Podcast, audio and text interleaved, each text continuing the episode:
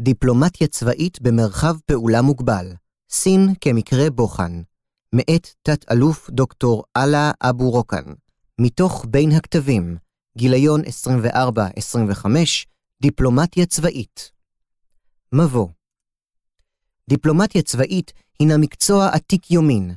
מצביעים בעת העתיקה ובימי הביניים נהגו לשלוח שליחים למשימות שתכליתן סלילת הדרך להכרעה. בדרך כלל, כריתת בריתות עם צבאות ועם כוחות קטנים יותר שהצטרפו למאמץ העיקרי במלחמה. זוהי למעשה המהדורה הקלאסית של שת"פ מבצעי, אשר בה שימשה הדיפלומטיה כלי נוסף בארגז כלי המלחמה. בעת המודרנית התפתחה הדיפלומטיה הצבאית כמקצוע של ממש. במקום לכונן בריתות מלחמה, ברוב המקרים היא לבשה צורות רכות ולקחה על עצמה תפקיד במיתון קונפליקטים, ביצירת הזדמנויות להתקרבות ולשיתופי פעולה ובהרחקת עימות. במאה האחרונה ניתן להצביע על דוגמאות רבות שבהן לדיפלומטיה הצבאית היה משקל מרכזי בניהול הקונפליקטים ביחסים בין מדינות יריבות בכל העולם.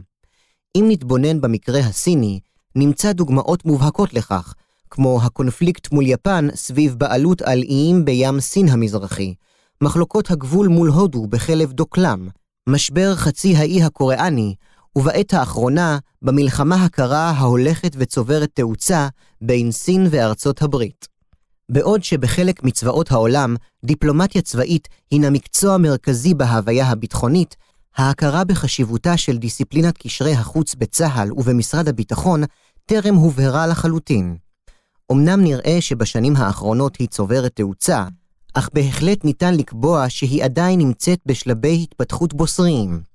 בדרך לבניית תורה, או אפילו תורת לחימה, כפי שגורסים אחדים, מתפתח בימים אלו דיון עקרוני סביב שאלת המפתח. האם נכון לעשות שינוי תפיסתי בסיסי בהתייחסות צה"ל ומשרד הביטחון לתכלית הדיפלומטיה הצבאית? האם מדובר במקצוע בעל זכות קיום לצד מקצועות הצבא הקלאסיים והמוכרים? ברור אפוא ששינוי תפיסתי כזה, שיצריך משאבים רבים, דורש תחילה הכרה בערכיות ההישגים של פעולות מערך הקש"ח. במאמר זה, מנצל אנוכי את זווית הראייה הייחודית שבה אני נמצא בשלהי כהונתי כנספח הגנה בסין, כדי להציע גישה שמצדדת בשינוי עומק באשר להתייחסות צה"ל ומשרד הביטחון לעולם תוכן הדיפלומטיה הצבאית בכלל, ובפרט אל מול מדינות מסוימות שלהן פוטנציאל השפעה דרמטי על מצבנו הגאו-אסטרטגי והביטחוני. לפי תפיסה זו, מצופה שצה"ל יגדיר רף ציפיות גבוה בהרבה מזה הקיים כיום, וידרוש שדרוג רב-מימדי של מערכת הקש"ח האמונה על המשימה. בתוך כך, יהיה צורך בשינוי מסלול המיון, ההכשרה ומשך השירות של חלק מנספחי ההגנה, אלה שמיועדים לשרת במדינות שיוגדרו כמורכבות ובעלות פוטנציאל חשיבות אסטרטגי.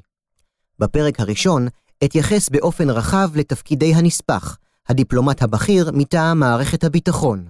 אשתמש בענווה גם בתובנות אישיות ולעיתים בגישה ביקורתית שעשויות לחדד, להבהיר או להוסיף נדבך לשאלת ההישג הנדרש מהמקצוע שלנו ולאופנים השונים להשגתו.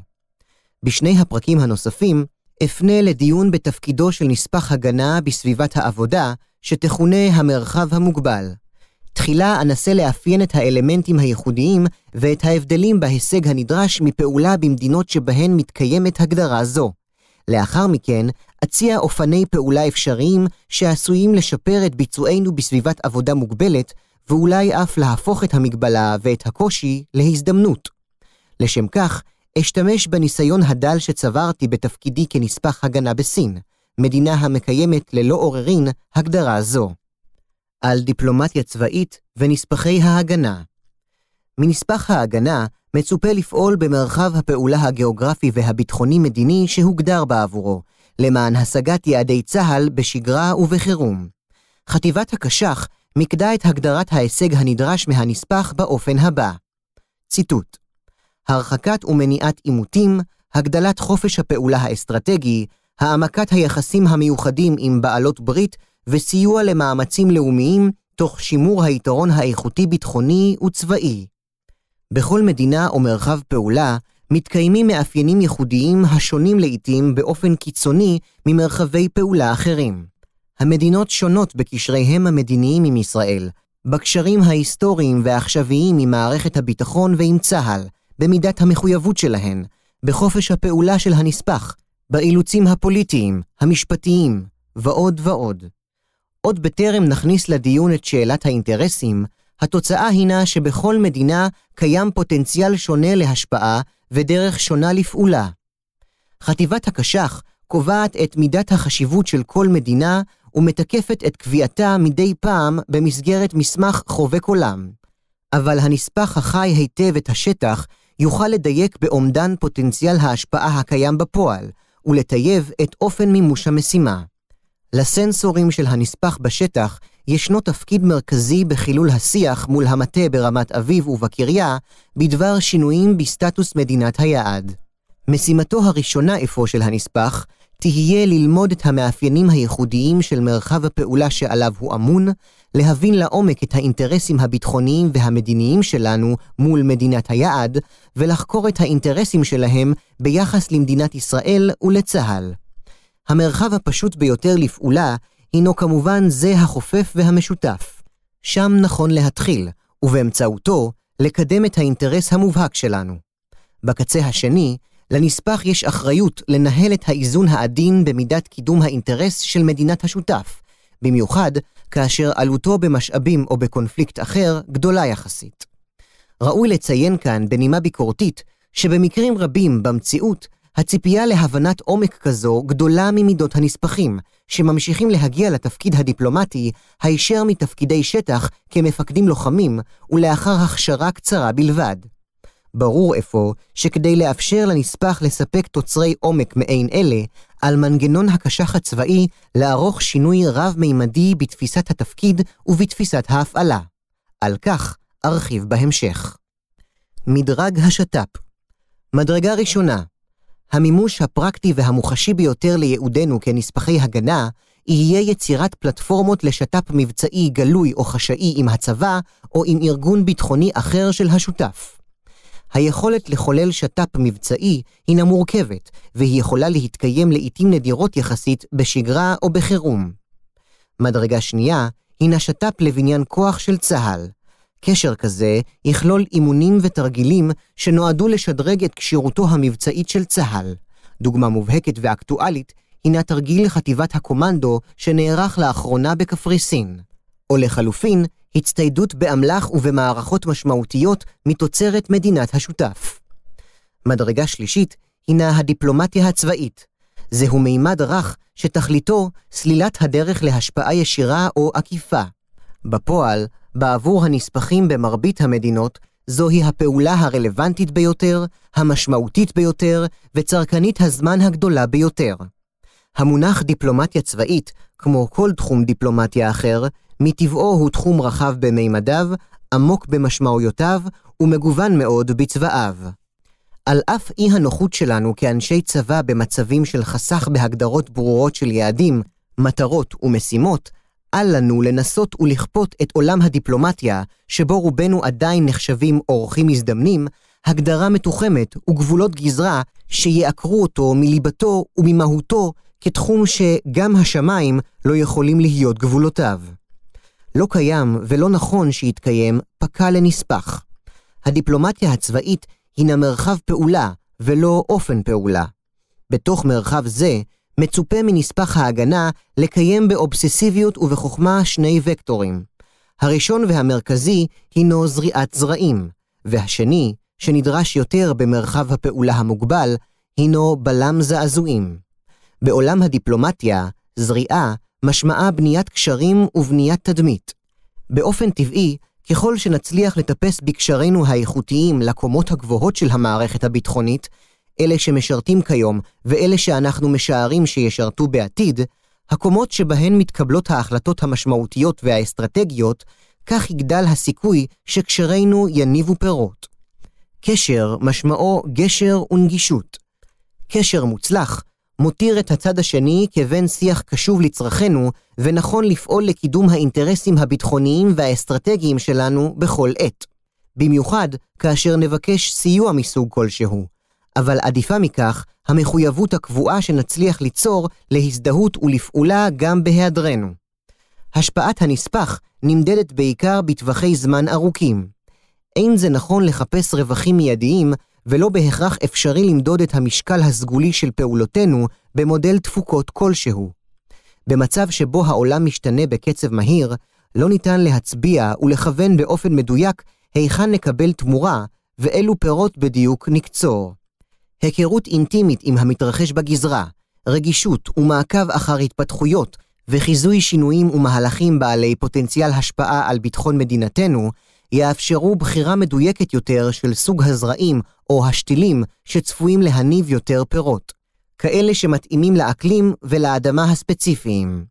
כדי להבטיח קציר פורה, חייב הנספח להשקיע מאמץ גם בהשקיה של הזרעים שהוא בעצמו זרע, אבל חשוב לא פחות, בטיפוח השתילים ששתלו קודמיו. על הנספח מוטלת האחריות לבחור את המעגלים הרלוונטיים להשפעה כדי לתעל באופן מדויק יותר את מידת ההשקעה והזמן המוגבלים. מנגד, בעיני המדינה המארחת, משמש הנספח כתובת לקידום האינטרסים הביטחוניים והצבאיים שלה בישראל. כאשר מדובר במדינות שיחסינו עמן מורכבים, חלק מהבקשות לשת"פ ביטחוני הופכות למאתגרות במיוחד. כך, במרחב המוגבל, מתפתחת משימה יומיומית שעיקרה בלימת זעזועים, קרי, ניהול האיזון בין התפקיד הקלאסי של כל נספח כמנוע וכמחולל, לבין תפקידו כסכר. חשוב להדגיש שאין מדובר בסכר שעוצר את הזרם, מתכון לריקבון, אלא סכר שמאט את הזרימה ומתעל אותה בקלילות ובעדינות, מבלי לעורר משברים, לנתיבים ולערוצים שבהם נוח לנו להתנהל ולשלוט. דיפלומטיה צבאית במרחב פעולה מוגבל מרחב מוגבל הינו מרחב שכלפיו קיימת מדיניות שאינה מאפשרת לנספח ההגנה לממש את מלוא סל הכלים שברשותו להשגת ייעודו. מרחב מוגבל בהכרח יכיל סתירות מובנות, ניגודי אינטרסים, ובמקרים מסוימים אף מוטיבים של עוינות, חשדנות וחוסר אמון מצד אחד השותפים או מצד שניהם. במצבים שבהם קיימות מגבלות קשיחות על אופי ועל עומק השת"פ הצבאי, הופכת הדיפלומטיה הצבאית הרכה לכלי קריטי לפעולה. לא רק משום שהוא היחידי האפשרי, אלא בעיקר משום חשיבותו ופוטנציאל השפעתו על ההישג הנדרש.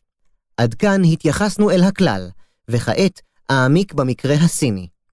כאשר עסקינן במעצמה רבת השפעה כמו סין, העובדה שהיא חברה כה קרובה של אויבינו, טומנת בחובה גם לא מעט הזדמנויות בעבורנו. על כן, להישג נחשב של הדיפלומטיה הצבאית עשויה להיות השפעה ישירה על חילול מהלכים אסטרטגיים בזירה האזורית והבינלאומית, או לחלופין, מניעה של מהלכים בעלי פוטנציאל היזק עצום. כך לדוגמה, לסין יש השפעה יומיומית על עוצמתה הצבאית, הכלכלית והמדינית של איראן. ככל שארצות הברית מקשיחה עמדותיה כלפי איראן, גוברת התלות של האחרונה בסין. באופן תאורטי, לסין יש פוטנציאל ממשי להשפיע על מהלכים מלחמתיים באופן עקיף מול איראן, או בתחום הפרוליפרציה באזורנו, תפוצת הנשק הגרעיני. לפי תפיסה זו, חשיבות הצלחתנו ביצירת מנוף או מנופי השפעה על סין אינה פחותה מיצירת קשרים ומהשפעה על מדינות אחרות, שקשובות ממילא לצרכינו ומחויבות לאינטרסים הביטחוניים שלנו, ולהן קיימת השפעה נמוכה על איראן, או שהן נטולות השפעה לחלוטין. הדבר נכון גם בהשפעה הפוטנציאלית הקיימת לסין על לבנון, על הרשות הפלסטינית, על סוריה ועל מדינות רבות אחרות באזור. דוגמאות אלה מוכיחות כי לא תמיד קיימת קורלציה בין חשיבות המדינה ובין רמת החופש שלנו לפעול בה. היותה של מדינה מסוימת מוגבלת או מגבילה, אינה משחררת אותנו ממחויבות לפעול במרץ, אלא להפך. עובדת היותנו קצינים שחונכו שבלב הקושי נמצאת ההזדמנות והתרגלו לפתור בעיות מורכבות, מטילה על כתפינו אחריות כבירה להוציא מים מן הסלע. מנופי הדיפלומטיה הצבאית, מה הם וכיצד הם נבנים.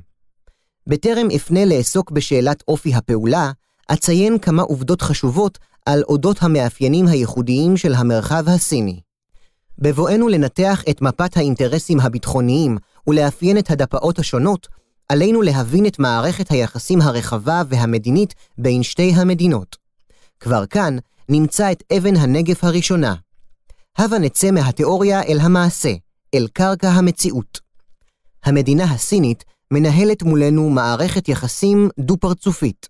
במישור המדיני, התמיכה בציר האנטי-ישראלי היא כאמור גלויה ועקבית. הצבעות שליליות באו"ם ועמידה עיוורת ואוטומטית לצד הפלסטינים, האיראנים והמדינות העוינות לנו. באותה נשימה, לסינים מוטיבציה גבוהה, והם פועלים לצורך קידום שת"פ מול ישראל במישורים רבים. הסינים מעריצים את העם היהודי, ורואים הן בהיסטוריה העתיקה שלו, והן בהישגיו בעת החדשה, מודל להשראה, ללמידה ולחיקוי.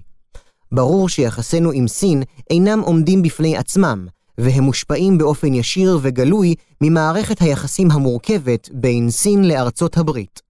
מהצד שלנו, באותו זמן שהמדינאים בישראל מביעים מורת רוח מהעמדה הסינית הרשמית כלפינו, היא גם מוגדרת על ידם כמדינה חשובה, שיש לטפח את הקשרים עימה.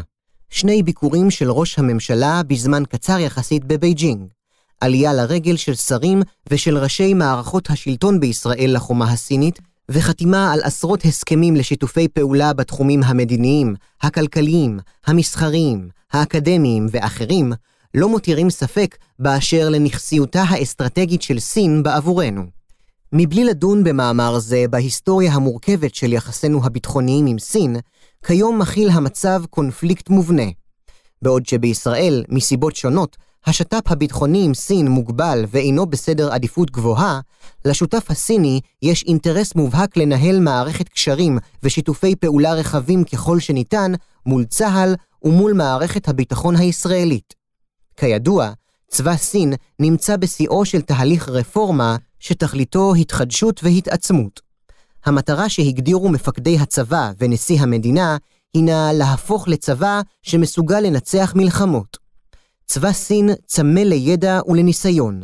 לא מפתיע אפוא שמפקדיו רואים בצה"ל צבא ראוי ללמידה ולחיקוי. בהלימה לרוח זו, מציב צבא סין בישראל משלחת נספחים בכירה של ארבעה קצינים, מציע בכל שנה תוכנית שת"פ ענפה, ומייחס לכל רכיב בתוכה עדיפות גבוהה. אל מול פערים עצומים במוטיבציה ובציפיות של שני הצדדים, ברור שנקודת הפתיחה שלנו מול הסינים נחותה. הנכונות המצומצמת שלנו לשיתופי פעולה משמעותיים אל מול מעצמה בעלת השפעה דרמטית על הכלכלה הישראלית ועל אזורנו בהווה ובעתיד, עשויה להיות אף מביכה. כאן המקום שבו מצופה שנצליח למצוא שביל זהב המגשר על הפערים באינטרסים ולחבר כמה שיותר נקודות שישפיעו לטובה על האיזון ביחסים וימזערו את הקונפליקט. זהו המרחב שבו נדרש הנספח להיות בשיאו, מקצוען, יצירתי ונחוש. בטרם נגבש ונעצב מדיניות חוץ ונקבע את אופי קשרנו עם צבא סין, עוד חשוב להתייחס לעובדה שסין מגדירה את השפעתה ופעילותה בזירה הגלובלית, כולל המזרח התיכון. קיימת אפשרות סבירה שבטווח הזמן הבינוני או הארוך תפעיל סין כוח צבאי גלוי בזירות הסמוכות לגבולותינו היבשתיים או הימיים. במצב זה, לא ניתן יהיה להפריז בחשיבות ההיכרות והקשרים שלנו עם שכבת הקצונה הבכירה של צבא סין. ברורה התועלת הפוטנציאלית שתתקיים, במידה ולחלק מהם תהיה באותה נקודת זמן גם היכרות אישית מוקדמת. עדיף אפילו שתהיה מידת חיבה, או הזדהות, או מחויבות כלפי צה"ל. ממגבלה להזדמנות מיצוי אופטימלי של מרחב מוגבל. לאחר שלב איתור האינטרסים המשותפים ואלו העשויים להוביל להתנגשות, יש לפעול להסרת חסמים מסורתיים הקיימים בינינו ובין פעולות שנגדיר כחשובות למימוש משימתנו. בשלב השני, יש למפות את מעגלי ההשפעה הפוטנציאליים החלופיים. בשלב השלישי, נפעל במרץ ובאובססיביות כדי ליצור אימפקט מצטבר. הסרת חסמים באמצעות דיפלומטיה צבאית. במקומות שבהן עשויה להיות הזדמנות בתוך מרחב הפעולה המוגבל, הנספח אינו תמיד אורח רצוי. אחת המיומנויות החשובות בדיפלומטיה צבאית הינה אומנות הסרת מחסומים, באופן אלגנטי. מיומנות זו הינה תוצר הנובע מרמת המוטיבציה והמקצועיות שמתבטאת ביכולות בין אישיות ובמיומנויות השימוש בכלים תרבותיים. כך לדוגמה, התעקשות מול השותף הסיני לפתוח בפנינו הכשרה בפורום בינלאומי במב"ל סין, או במקרה אחר, שכנוע נספחים ממדינות מוסלמיות שהתנגדו באופן עקבי להשתתפות ישראלית בתרגיל בינלאומי חשוב לאימון כוחות שמירת שלום, וקיבלו על כך גיבוי מהמדינה המארחת. במקום אחר במאמר עמדנו על מורכבות ההתמודדות שלנו מהכיוון ההפוך. אין ספק שתפקידנו כסכר או כמחסום בפני השותף מבלי לשבור את הכלים, מחייב וירטואוזיות בין אישית ותרבותית לא פחותה. במצבים שבהם החסמים מול שותפים מסוימים קשיחים ורבים, נכון לאתר באופן יצירתי מרחבי השפעה חלופיים, ובהם להשקיע את מרצנו וזמננו. מרחבי השפעה חלופיים פעולות זריעת זרעים ליצירת דימוי חיובי לצה"ל ולמדינת ישראל אינן מוגבלות לעולם הצבאי והביטחוני המובהק. בכל מדינה ניתן למצוא פלטפורמות אזרחיות משמעותיות שדיפלומטיה צבאית עשויה להיות אפקטיבית בהשפעה עליהן. בהמשך, במסגרת מה שמקובל וחוקי באותה מדינה, ניתן לנצל את כוחו של המעמד המיוחד שלו אנו זוכים כקצינים בכירים, ואת יכולת החדירות הגבוהה שהמעמד מעניק ליצירת נגישות לקהלי יעד אלה. בסין למשל, פורחים מכוני מחקר שונים שמשקיעים את מיטב המוחות והמשאבים בכתיבת מחקרים ועבודות בנושאים אסטרטגיים. חלקם, מסתבר, עושים זאת מטעם הממשל, ומעורבים באופן ישיר בגיבוש מדיניות החוץ ובייעוץ לבכירים ביותר במערכת המדינית והביטחונית ולנשיא סין בעצמו. חוקרים במכונים הנודעים צמאים לשמוע גישות שונות וישמחו בכל עת למפגשים עם קצינים בכירים מהמזרח התיכון בכלל ומצה"ל בפרט. כאן, דיפלומטיה צבאית לבדה עשויה להיות מאותגרת, ואין בה די. היא חייבת לגייס לצידה ידע רחב והכנות יסודיות, ובוודאי גם את עמיתינו מהמחלקות המדיניות במשרד החוץ, האמונים על הדיפלומטיה הציבורית. ראוי לציין שבעת הזו, שבה סין מתחילה להתרגל למעמדה המתהווה כמעצמה עולמית, ראשי המדינה מבינים שלא יוכלו להימנע לאורך זמן מנקיטת עמדה בסוגיות גלובליות. בהתאם, הדינמיקה במזרח התיכון על סוגיותיו האסטרטגיות הבוערות מהווה מושא מרכזי ללמידה על ידי מקבלי ההחלטות בסין. בתוך כך, זוהי עת קריטית להשמיע את האמת הישראלית כדי לזכות בהחלטות מעט יותר מאוזנות ומתחשבות. פלטפורמה נוספת שאותרה הינה הפקולטה לשפה ותרבות ערבית ב-BLU, אוניברסיטת בייג'ינג לשפות. פקולטה זו מכשירה, כך מסתבר, את מרבית הדיפלומטים הסינים, האזרחיים והצבאיים בכל הדרגים לכהונה במדינות ערב השונות, קהל יעד משמעותי שהתרגל במשך שנים לשמוע את הנרטיב הערבי בלבד. במיוחד לאור העובדה שהפקולטה נבנתה על ידי אחד מנסיכי איחוד האמירויות ונושאת את שמו. מטעמים ברורים, הרצאה של קצין ישראלי, עדיפות להרצאה בשפה הערבית אם מתאפשר, שתהפוך בשאיפה למסורת קבועה בכל מחזור אקדמי, היא הזדמנות פז למימוש יעדי הדיפלומטיה הצבאית במרחב מוגבל. בעבור הנספח, זו גם הזדמנות בלתי רגילה ללמידה על קשריה של סין במדינות השונות באזור, המכונה בפיהם מערב אסיה. דוגמה נוספת למרחב פעולה חלופי הינה קהיליית הנספחים הזרים. בסין, קהילייה זו הינה אחת הגדולות והמגובשות בעולם, למעלה מ-220 נספחים מכ-140 מדינות, חלקם קצינים בכירים מאוד, תא"לים ואלופים. תחת ההבחנה שסין מהווה כיום מחולל גלובלי להתרחשויות אסטרטגיות, נספחים רבים נשלחים לסין כתחנה חשובה לפני קידומם לתפקידי מפתח במדינותיהם. קל אפוא להסיק שמודל חיובי ופעלתן של הנספח הישראלי יהווה בסיס הן לקשרים עתידיים חשובים, אבל לא פחות חשוב מכך, ליצירת תדמית חיובית עבור ישראל. השירות המשותף והממושך יחסית מספק הזדמנויות רבות ומגוונות לנספח ולבני משפחתו כדי לבנות דימוי חיובי.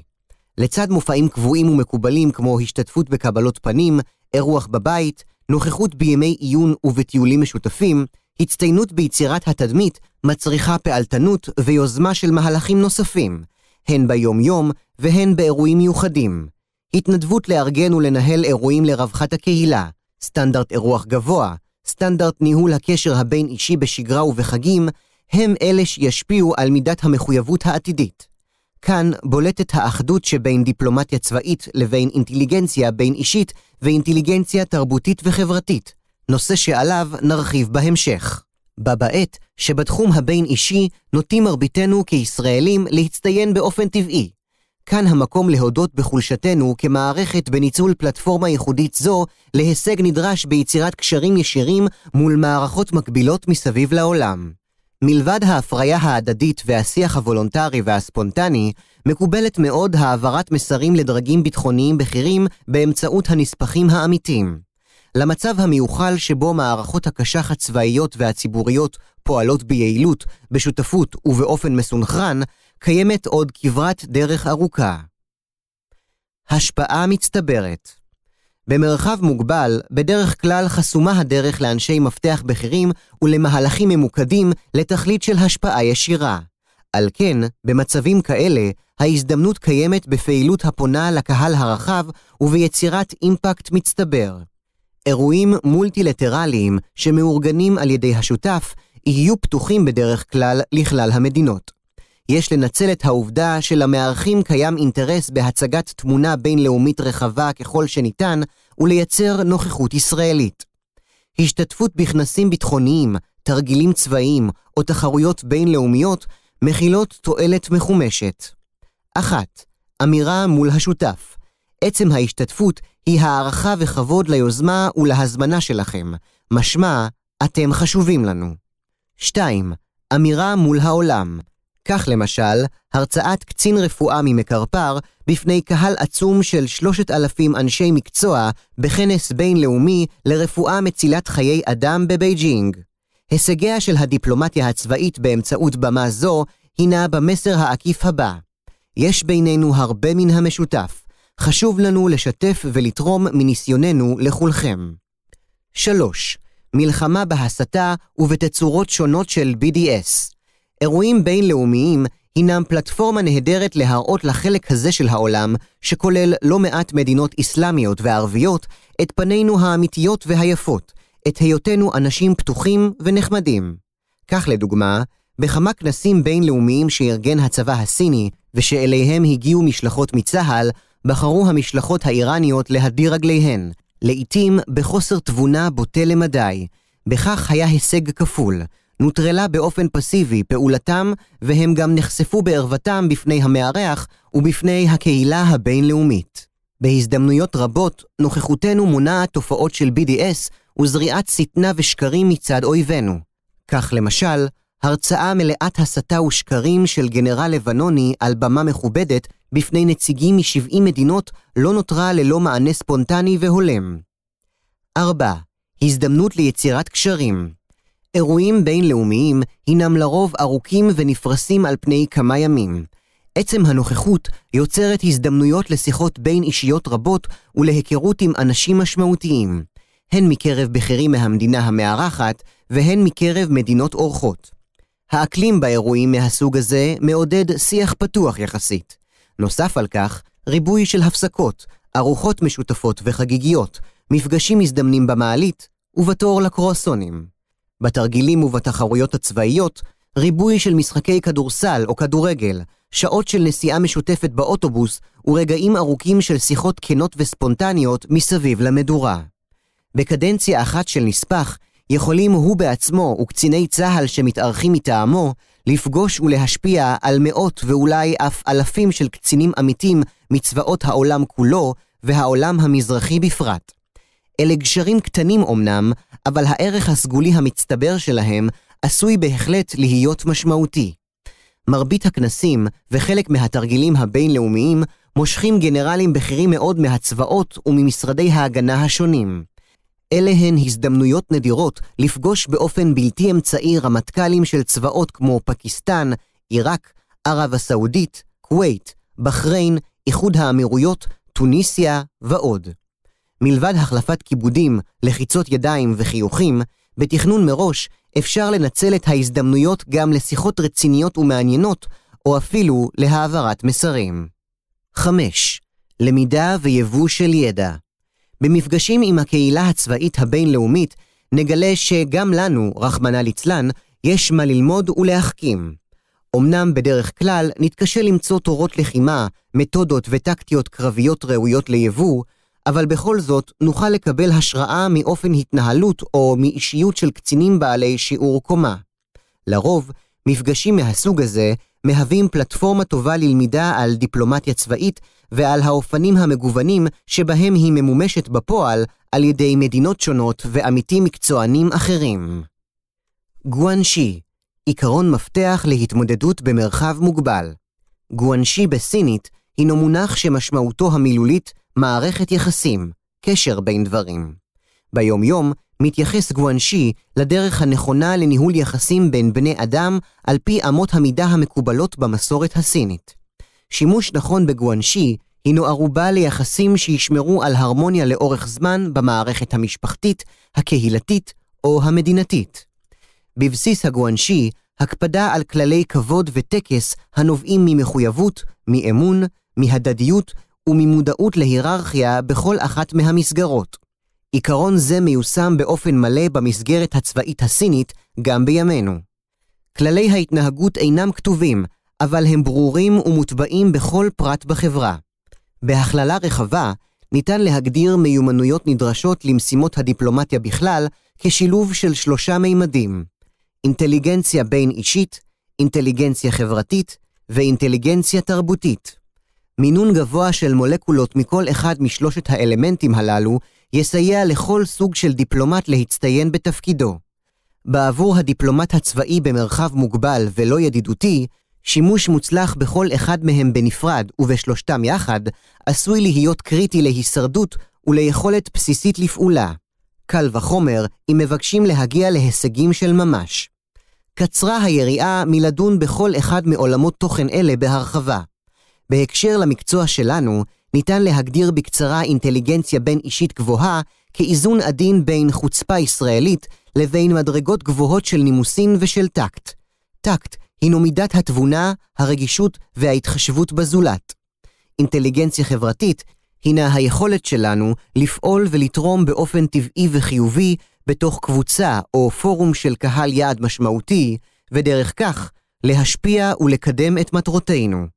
אינטליגנציה תרבותית הינה היכולת לבצע שימוש מושכל במוטיבים תרבותיים ייחודיים הקיימים בסביבת העבודה, כאלו שייצרו אצל הצד השני הערכה וכבוד כלפינו. אלה יכולים להיות מפתח בדרך להתקדם אל עבר שיח בנושאי ליבה כמו אינטרסים משותפים וכו'. ככל שאלמנטים תרבותיים מושרשים עמוק יותר בחברה מסוימת ודומיננטיים בהוויה של אותה מדינה, כך שימוש נכון בהם עשוי להפוך יעיל יותר. כך, לפי עיקרון גואנשי, כבוד שלנו כזרים לכללי הטקס יזכה אותנו בכבוד ובהערכה, ובהתאם, ביחס של פרטנר רציני. לחלופין, זר, במיוחד מערבי, שינהג שלא לפי הציפיות המקובלות, ייתכן שיזכה בכבוד הנובע מדרגתו או ממעמדו, אבל כבוד זה יהיה מאולץ ונטול מוטיבציה לקשר מתמשך. עיקרון זה נכון בכל חברה, אבל ניתן לקבוע שבחברה המזרחית הוא בולט יותר מאשר במערב.